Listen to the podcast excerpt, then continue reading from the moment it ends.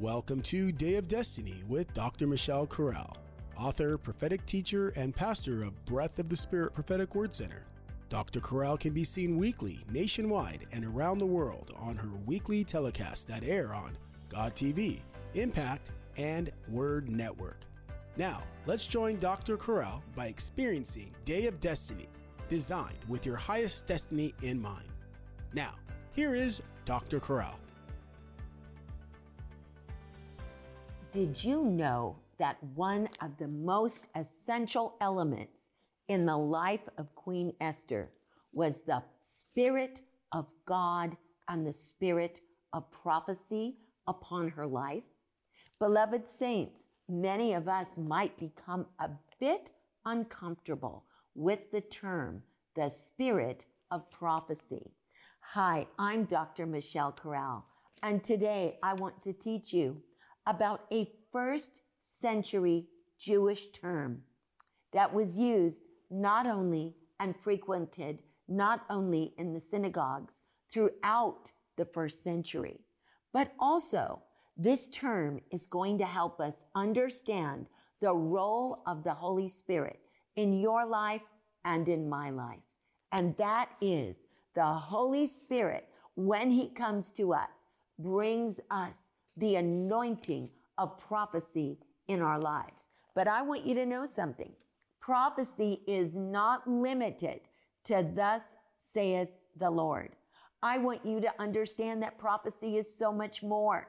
And one of the individuals that never said, thus saith the Lord, but was imbued with the spirit of prophecy is Esther.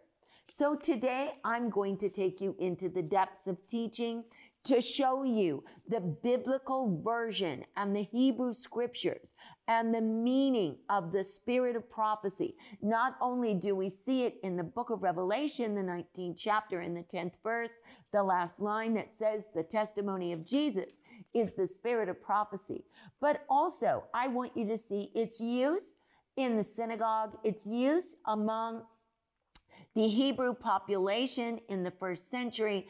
And why is that essential?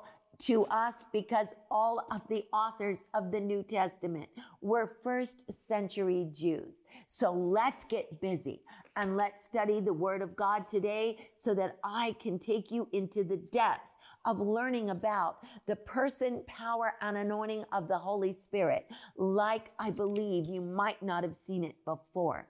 But first, I want to invite you to be part of our podcast family. And you can do that by going to mydayofdestiny.com. You know, mydayofdestiny.com is the website for our podcasts that are featured on nationwide platforms across the, across the United States, including Spotify and many other nationwide platforms where you can hear the teachings that you are getting today and download our other teachings that belong to segments of teachings. And I also want to invite you when you go to our website, you can order my book, Secrets of the Anointing. You know, this book, Secrets of the Anointing, was featured on Sid Roth's It's Supernatural. And I believe it will be a blessing to you after over 45 years experience. I've been baptized in the spirit now over 50 years. And I believe what I experienced in the era of Kathryn Kuhlman and throughout the years being in the classic charismatic era, working in Breath of the Spirit Ministries, which we founded in 1978 which is dedicated to the works, to the ministries, and to the anointing of the Holy Spirit. I believe in this book, you will extract secrets and you will extract knowledge and you will be able to understand how the Holy Spirit can use you in your life. Because our objective is for you to go forward into your destiny and for you to learn how to become sensitive to the Spirit of God, how you can go forward in knowledge and in understanding with skill and wisdom and flow in the full anointing and power that the Spirit of God has ordained for you in your life. So go to the website, order Secrets of the Anointing. And now let's get ready for today's teaching. Today, I would like you to open your Bibles to the book of Esther. And we are going to look at Esther chapter 5, and we are going to go to verse 1 and verse 2. Today, I'm going to be speaking to you about the spirit of prophecy and the attributes of prophecy, the properties of prophecy in the life of Queen Esther, and what the properties of prophecy actually are. How do they operate? And is there such a thing as the properties of prop- prophecy that are seen in the scripture? How do we operate in them? How do we access them in our lives? Let's look at the word of God. Going to the book of Esther in the fifth chapter, we're going to look at the scripture. The Bible says, And it came to pass on the third day that Esther put upon her royal apparel, and she stood in the inner court of the king's house, over against the king's house, over against the king's house. And the king sat upon his royal throne in the royal house over against the gate of the house. Doesn't that sound a bit boring? Doesn't that sound a tad redundant? And the answer to that is it's definitely not boring, but it most certainly is a tad redundant. Why is this done? First of all, I want you to understand that the author of scripture did it deliberately. Why? Because the word house that is repeated four times in verse one is actually a literary device. And to the Jew, the word house is also the word temple. You see, the second letter of the Hebrew alphabet is bet, which actually is shaped like the door entrance into the house of God. So I want you to understand when he said the word house four times, he was telling us that Esther was not only standing in the midst of the real court of King Ahasuerus or King Ahasuerus, but God wants us to understand that Esther was standing in the presence of God. She was literally in the presence of God in the inner court of the house of God. Let us continue. Notice the Bible goes out of its way to tell us that Esther also, beloved saints, the Bible says she was in the royal house over against the gate of the house. What does this mean? In the royal house over against the gate of the house, do we really need to know that she was standing near the gate of the house? Is that really significant? How does that actually affect our destiny in 2022? That Esther was near the gate of the house? It absolutely affects our destiny. And it's absolutely significant, or it would not be in Scripture. These things are not written in the Bible, so we know they happened. Everything in the Bible is personal, powerful, prophetic, and relevant. So, what's the relevance of the gate? Why is the gate a place of importance? So important that the author of this book, Mordecai, actually tells us that Esther is in the house four times to tell us she's in the presence of God. She's in the temple that's not made with hands. She's standing in the presence of the Almighty. But the Bible is also telling us she's at the gate. What does that mean? In Ezekiel chapter 43, verse 4, the Bible tells us that Ezekiel saw the vision of the glory of God entering the house by way of the gate whose prospect is toward the east. So the text is teaching us that Esther was in the place of God's presence and that her life was so consecrated to God.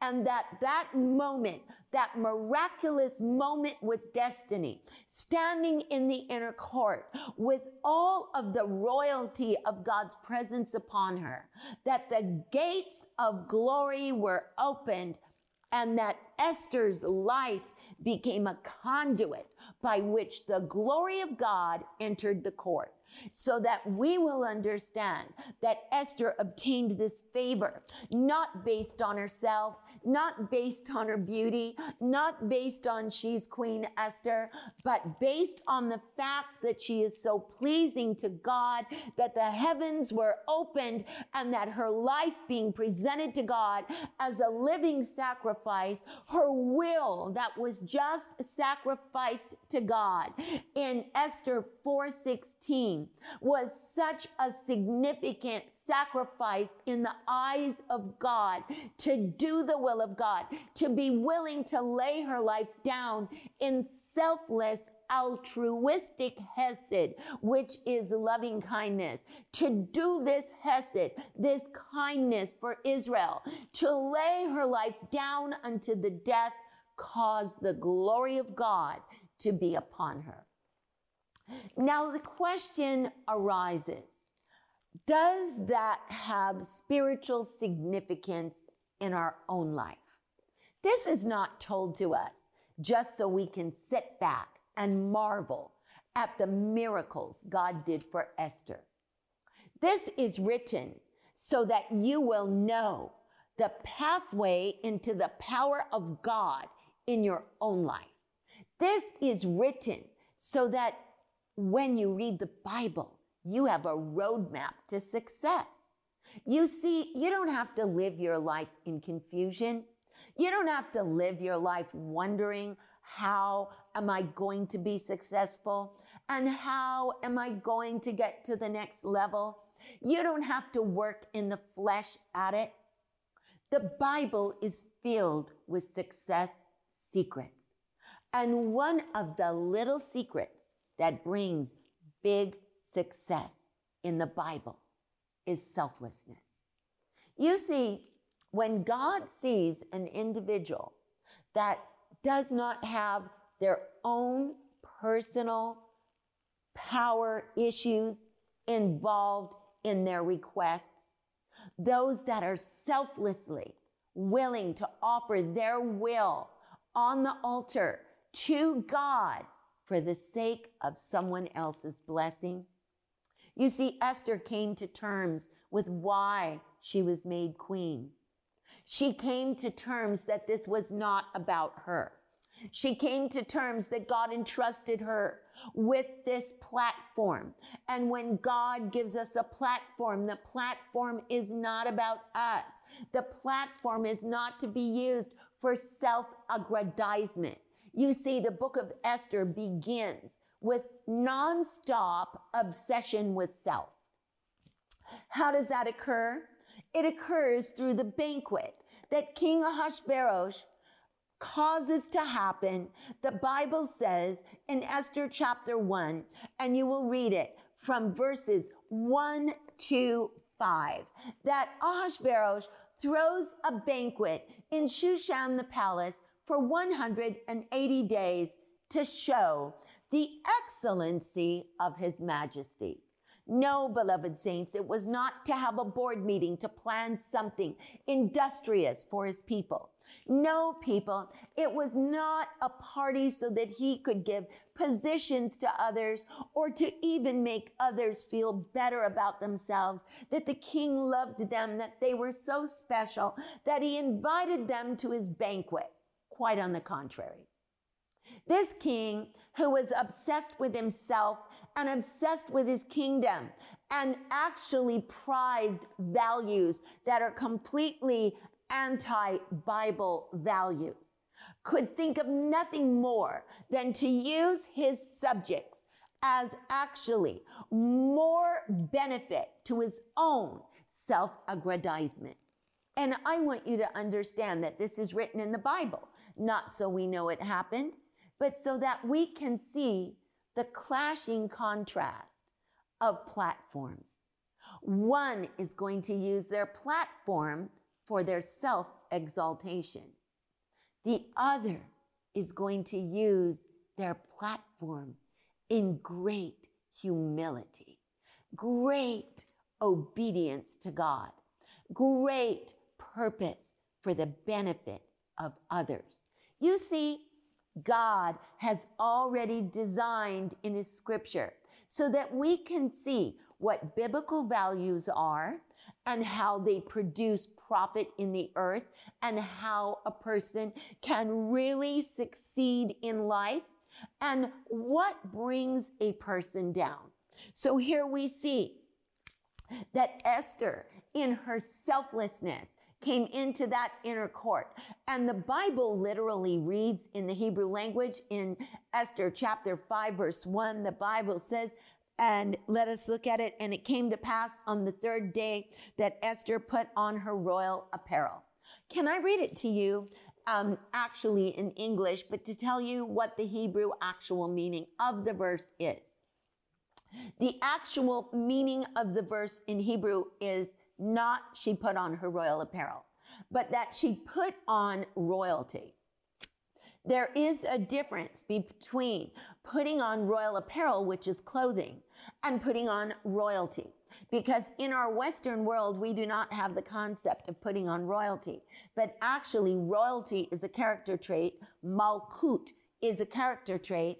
Um, when a person is striving for character development and a person wants to reach the highest pinnacle of success that God has ordained for their life.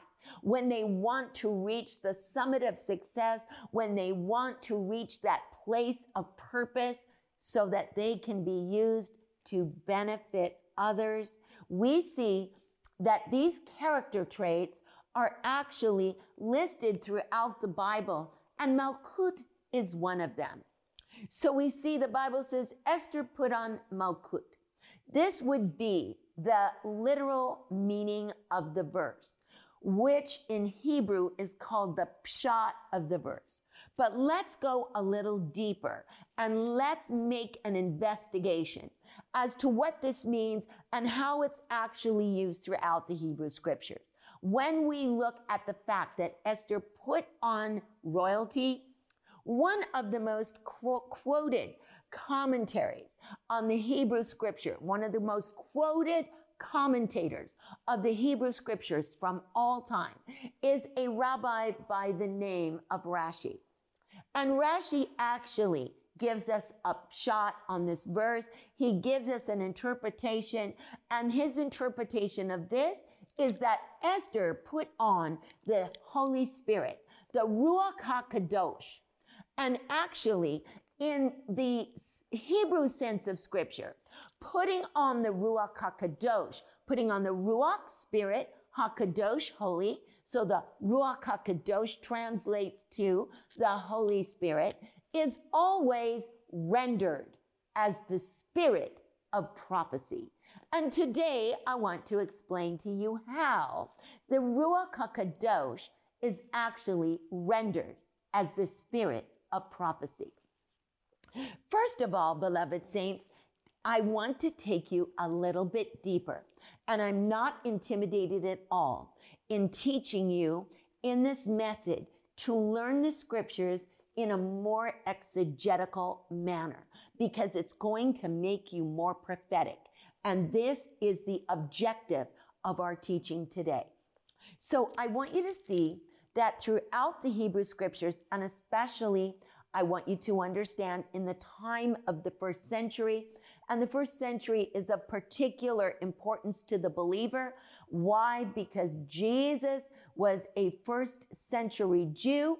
And I want you to understand that all the Talmidim, all of his 12 disciples, uh, missing Judas, replaced with Matthias, they were all Torah observant first century Jews. Therefore, we must understand that the language in the Galilee, where they were from, the language in the Galilee was not just Hebrew. The basic language, conversational language of the people in the first century, in first century Jewish Palestine, was Aramaic. Now, I want you to understand, dear people of God, that Aramaic is actually a dialect of Hebrew. But in the synagogue, the, the Hebrew language was prized and it was used to teach Torah. It was used to read the daily readings of the Torah. It was used in basic uh, prayer services. We would see that all of this, the actual synagogue service, was done in Hebrew. However, when it came to the Hebrew scriptures, many of the uh, population, the general population, did not speak Hebrew fluently. Therefore, there was a need in the first century to have what was called a maturganim.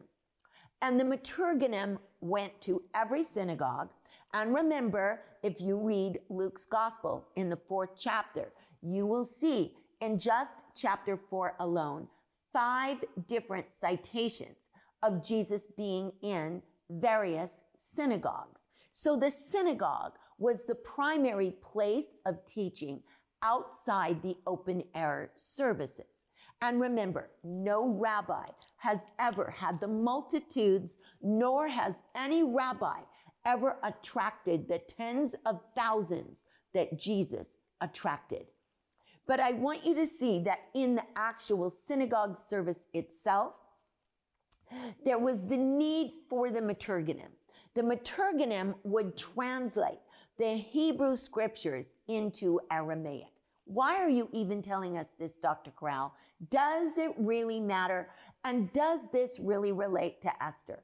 And the answer to that is yes, because I want to show you the background of the mindset in the first century of how the Holy Spirit was perceived in the Jewish culture in the first century. So that when you read the New Testament scriptures, you have a broader understanding of what the scripture is teaching us so that you might understand the Holy Spirit and his work in a greater dimension than you have ever understood him before.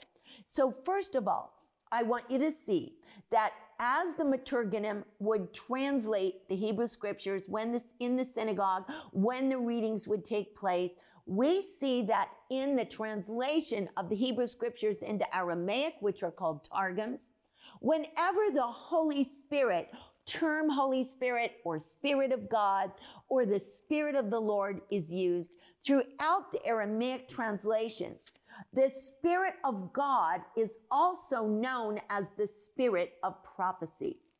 Let me give you some examples. First, I'm going to give you statistics. Then I will give you examples from the text itself. First, I'm going to give you that out of the translations, the Aramaic translations, which are many different translators. We have Onkelos, we have um, Jonathan ben Uzziel, we have a whole host of translators that translated the Hebrew scriptures into Aramaic. Out of all of those translations, we have, beloved saints, um, from Genesis to Malachi, we have over 73 citations that where the Spirit of God is used, it is translated spirit of prophecy or prophetic spirit. This is extremely significant. Why? Because logically, we can prove, exegetically, we can prove, culturally, we can prove that in the mindset of the first century Jew, the Holy Spirit concerning his work within us was the spirit of prophecy. Very important. As a matter of fact, that if we calculate the 73 times that the Spirit of the Lord or the Spirit of God or the Spirit that comes from God is quoted in the Hebrew scriptures, in the Hebrew language translated into Aramaic, which is over 73 times when it translates the spirit of prophecy. In the overall calculation of uses of the Spirit of God, we see 53% of the time the Spirit of God is rendered as the Spirit of prophecy. Now let's go a little more detailed on that. that when the scriptures refer to the Spirit of God alone, just as emanating from God Himself, such as in Genesis chapter 1, verse 3, and the Spirit of God moved upon the face of the waters, we see it only as the Spirit of God and not the Spirit of prophecy. But when the Holy Spirit is working in an individual, such as Bezalel, as we see in Exodus chapter 31, looking at verses 1 and 2. The Lord spoke to Moses, saying, See, I have called by name Bezalel, the son of Uri, the son of Ur, from the tribe of Judah. Now watch verse 3. And I have filled him with the Spirit of God in all wisdom, understanding, and knowledge. Can we take that last line, and I have filled him with the Spirit of God, and translate it from Hebrew to Aramaic, it would read in our English language. And I have filled him with the spirit of prophecy from before the Lord in all wisdom, understanding, and knowledge. Why is this so spiritually significant? Because we see wisdom, understanding, and knowledge as properties of prophecy. So important that prophecy is not just thus saith the Lord. And we see in Esther an imbuing of the power of God because we see Esther, the prophetess.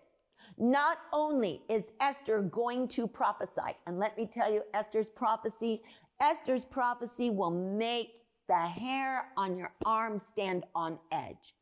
I'm telling you, it will put goosebumps from the top of your head to the soles of your feet. Why? Because Esther, as a prophetess who is going to prophesy the future, in her third request to the king in Esther chapter 9. The Bible tells us in Esther chapter 9, looking at verse 10, that the victory came to the Jews and they slew over 500 in the palace at Shushan. And the 10 sons of Haman were slain. Then it goes again in verse 12. And he says to Queen Esther, What is your request? Because in the Jews had a slaughter. They slaughtered 500 men in Shushan and also the 10 sons of Haman they have hanged. And now I want you to understand that 10 sons of Haman are dead. Haman or Haman, his sons were actually dead on the 13th day of Adar when the Jews had victory over them that hated them. However, the king stretches out his golden scepter a third time to Esther. And he says, what further is your request, O Queen Esther? And Esther responds in a most peculiar manner.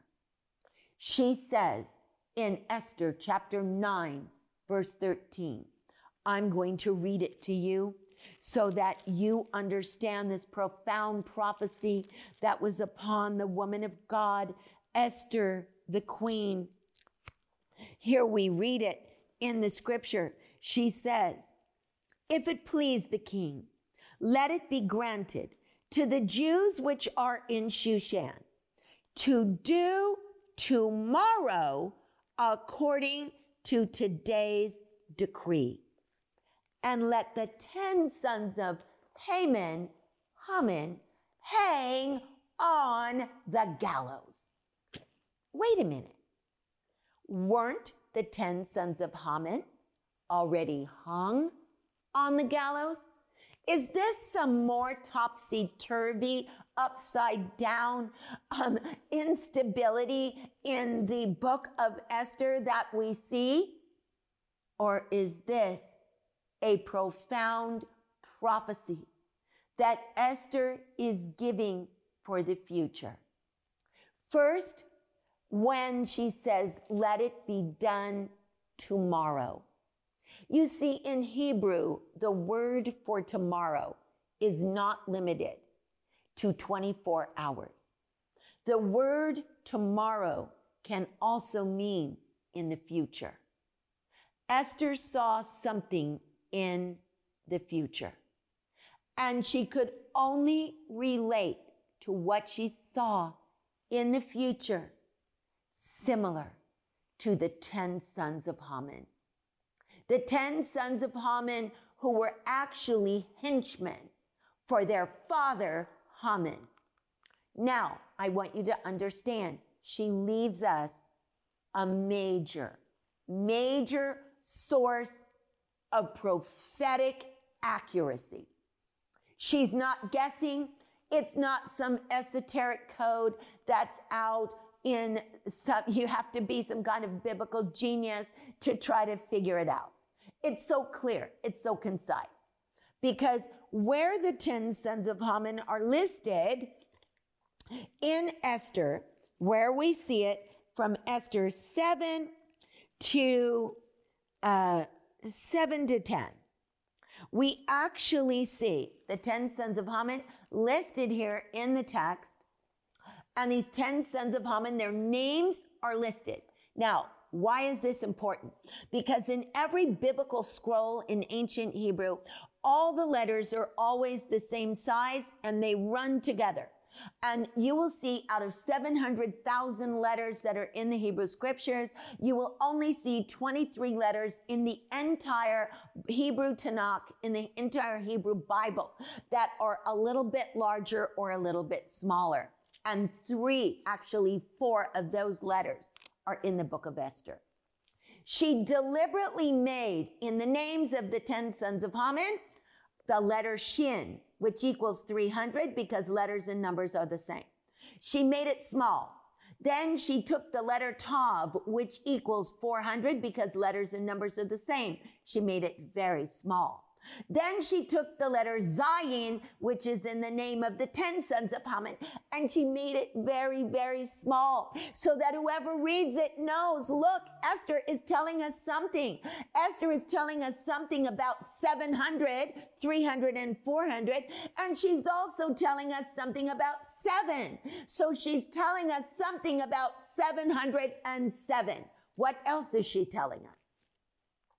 She is also telling us in the letter of the last son of Haman.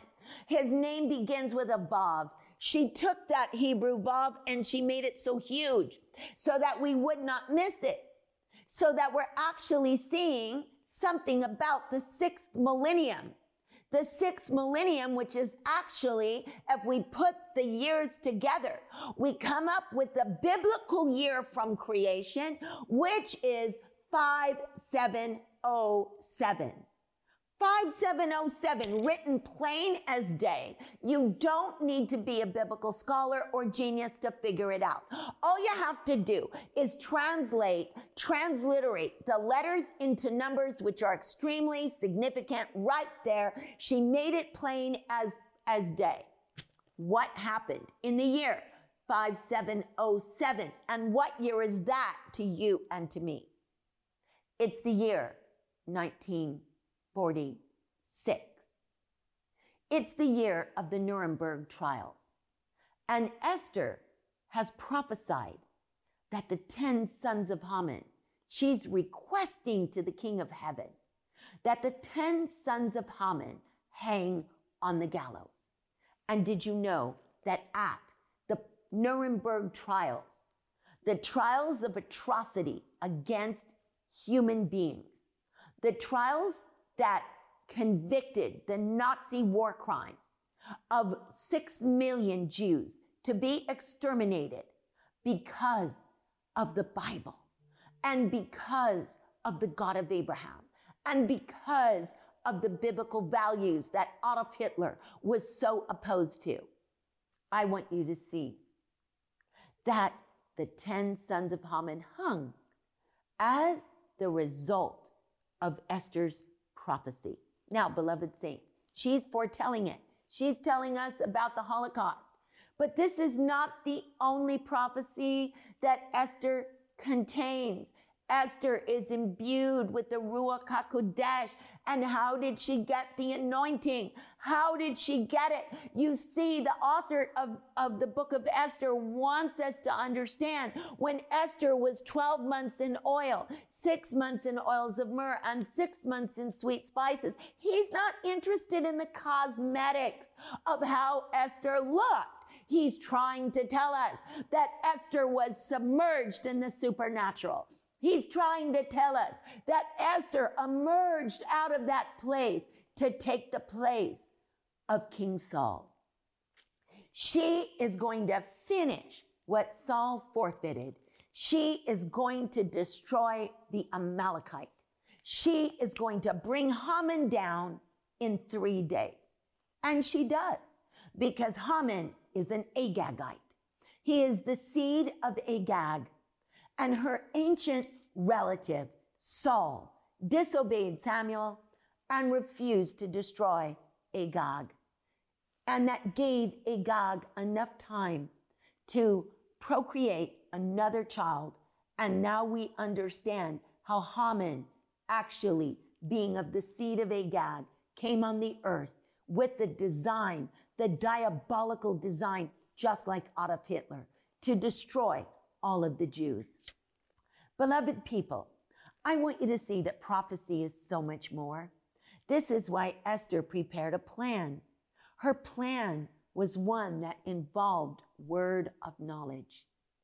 Did you know that when she presented her plan to the king, it was already given to her by divine design? That she already knew the reactions of how Haman would react and King Ahasuerus would react. She set the, the stage to bring Haman down. She was also operating in the word of wisdom.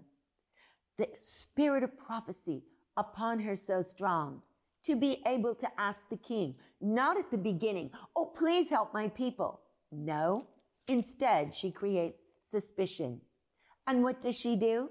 She says, let it be if this is the king pleasing to the king.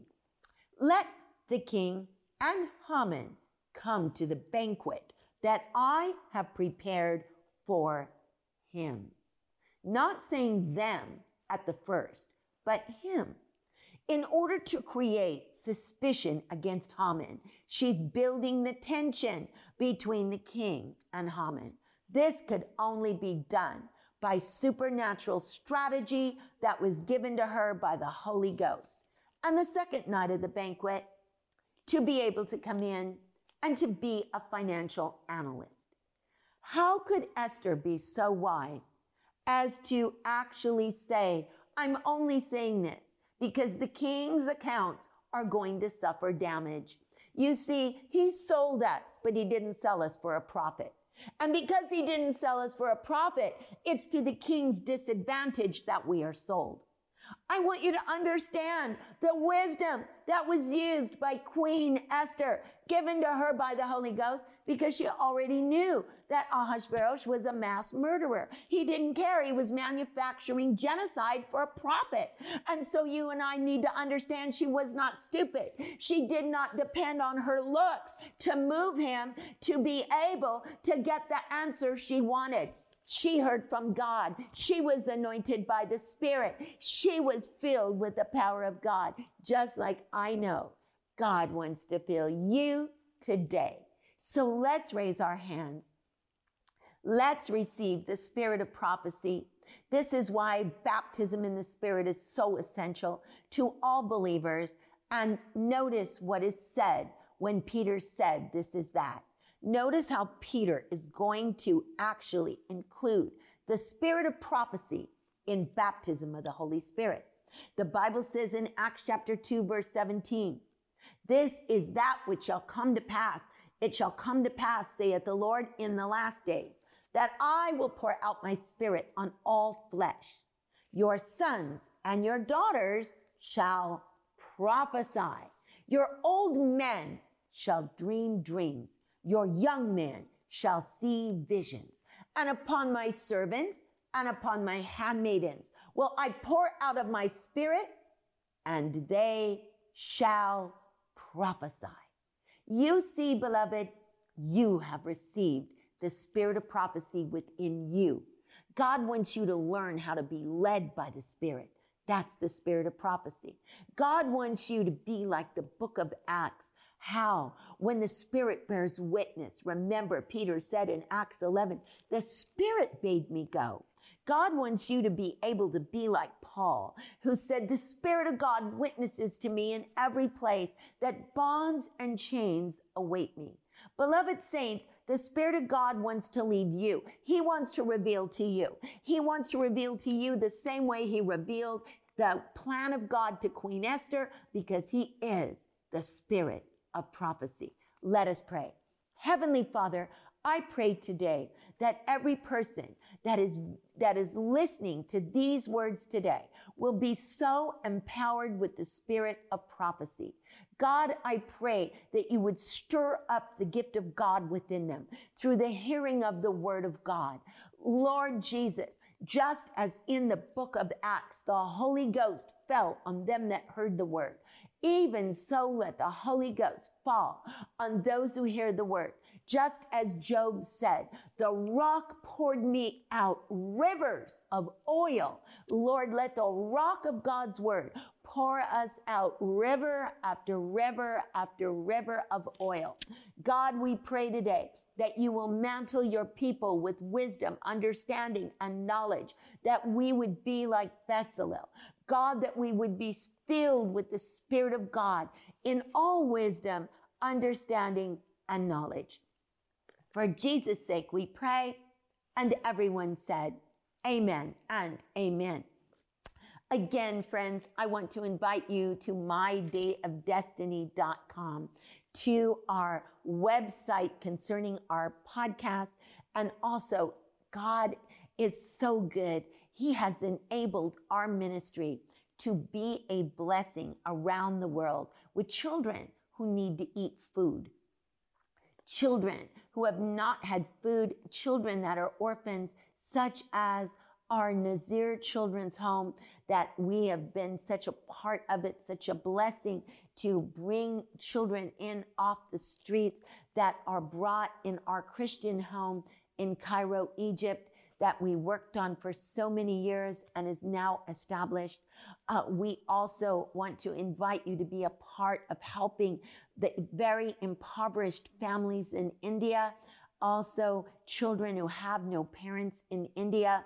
And we do this in Nadu, Tamil, India, every single week, educating and feeding them. And also one of the projects dearest to our heart is the dear Pastor Silas who works in India who goes about evangelizing and raising up disciples, baptizing them in the name of Jesus under complete siege of persecution. But we praise God, we're able to feed the new disciples and give them rice every day and feed them through Pastor Silas. We're so excited. And also to help the church in Pakistan and so many other places, orphans in Uganda, and our tremendous works in the Philippines. You can be part of Hesed. And Hesed means loving kindness. Today you can sow our seed by going to our website, breathofthespirit.org. That's breathofthespirit.org push the donate button, or if you prefer to give through PushPay or text to give, our platform is PushPay. And you can do that by just simply dialing or pushing a 77977. And when the little box comes up, you can text it to Hesed, C H E S E D. That's 77977 to Hesed, C H E S E D. Thank you for giving and thank you for your love. We love you and may the anointing fall upon you today. In Jesus' name. See you soon. Thank you for joining us today on Day of Destiny. We invite you to our website at mydayofdestiny.com where you can easily access other podcasts and obtain your copy of Dr. Corral's latest book, Secrets of the Anointing. Also, we want to take this moment to invite you to engage in extending your hand of kindness by planting your seed or offering for multitudes that include orphans, providing water wells, providing medical supplies, clinics, feeding programs, and many other services to the suffering church, and through efforts of evangelism worldwide. Just go to our website and click the donate button or text to give. Text HESED, C H E S E D, to 7797. That's HESED, C H E S E D, to 7797. You are also invited to visit Dr. Michelle Corral Facebook or Instagram. We look forward to having you encounter the anointing with us on our next Day of Destiny podcast.